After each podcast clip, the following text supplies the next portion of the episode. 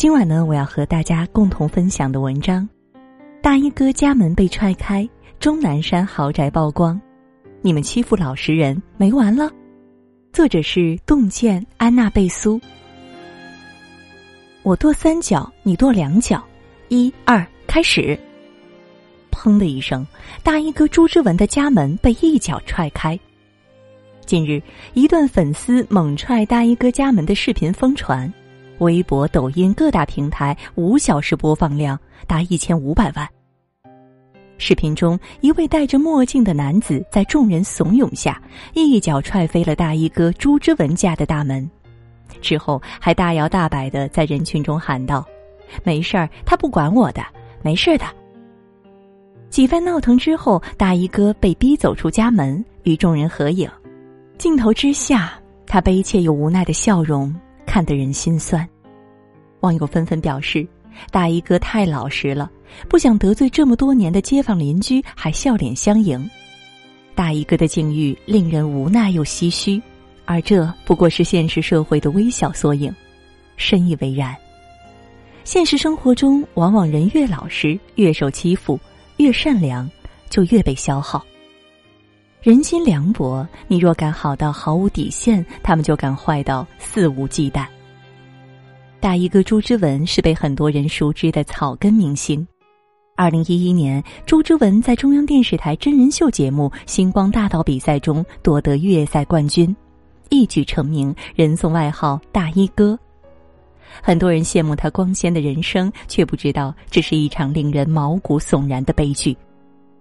朱之文成名过后，方圆百里的村民一拥而上，每天都把他家挤得水泄不通。他走到哪里都被围观，各种无理的要求也一并涌来。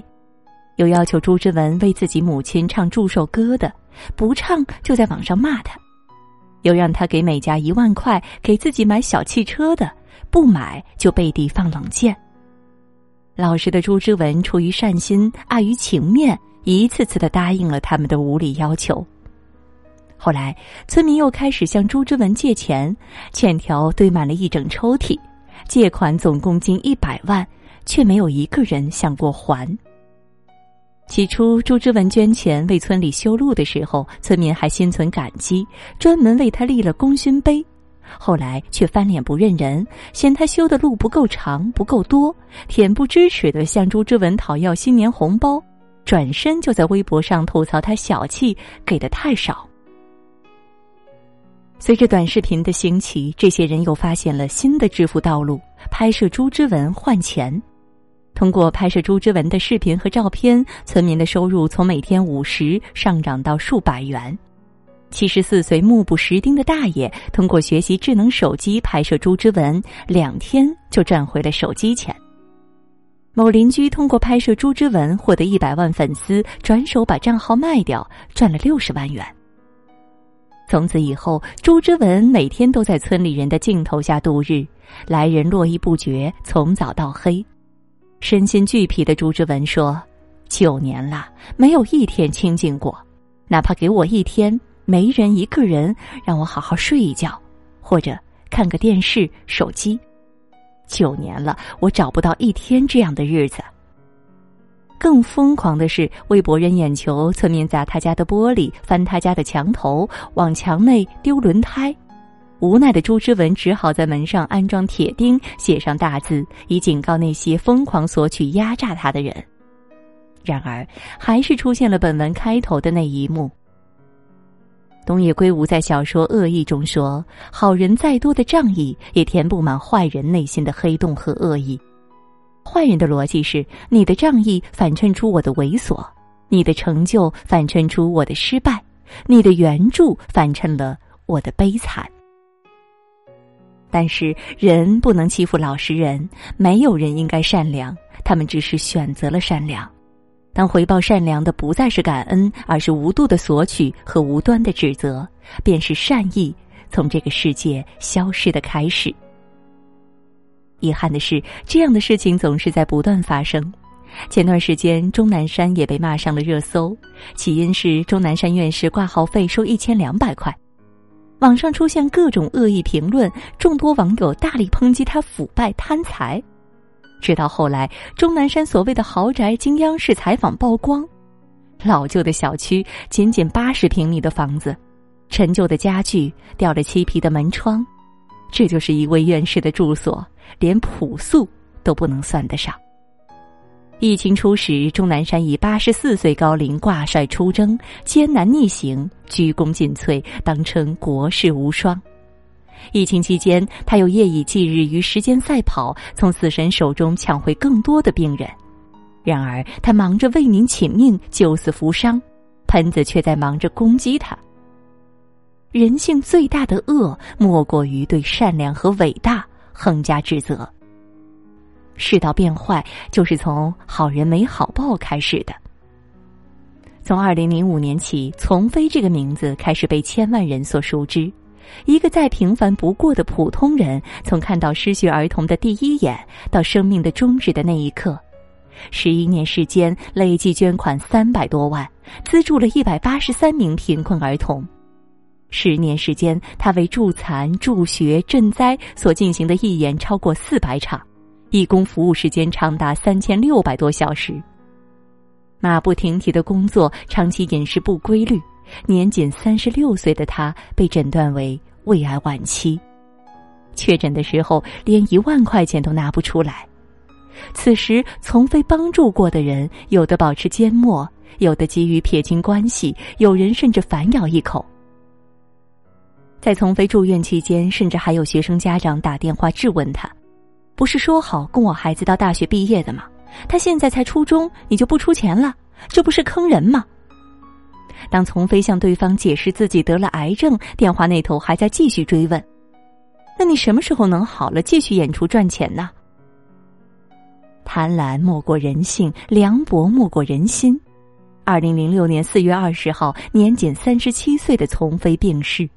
他去时一贫如洗，本可以衣食无忧的他，因为做好人而倾家荡产。《生活大爆炸》里说：“你太善良了，这个世界将把你啃得尸骨无存。”做一个没有底线的好人，只会纵容人性的贪婪和丑恶。人在必要的时候是需要亮出自己的爪牙的。前段时间，赵丽颖名誉权案一审胜诉的新闻成了热门话题。作为话题女王，出道十四年，赵丽颖一直默默的忍受着来自网络的谩骂和攻击。但人的忍耐是有限度的。终于，赵丽颖第一次将黑粉告上法庭。不出所料，黑粉道歉，案件胜诉。案件结束后，赵丽颖做了一件事令人动容，她主动减免了一位年纪较小的被告的赔偿金。这位微博名为“现买”的网友在微博上给赵丽颖写了一封感谢信。我还没踏进社会，没有收入来源，家境又极为贫困，赵丽颖对我的赔偿金给了最大程度的减免，在我做错事的情况下还如此善良，让我万分感谢。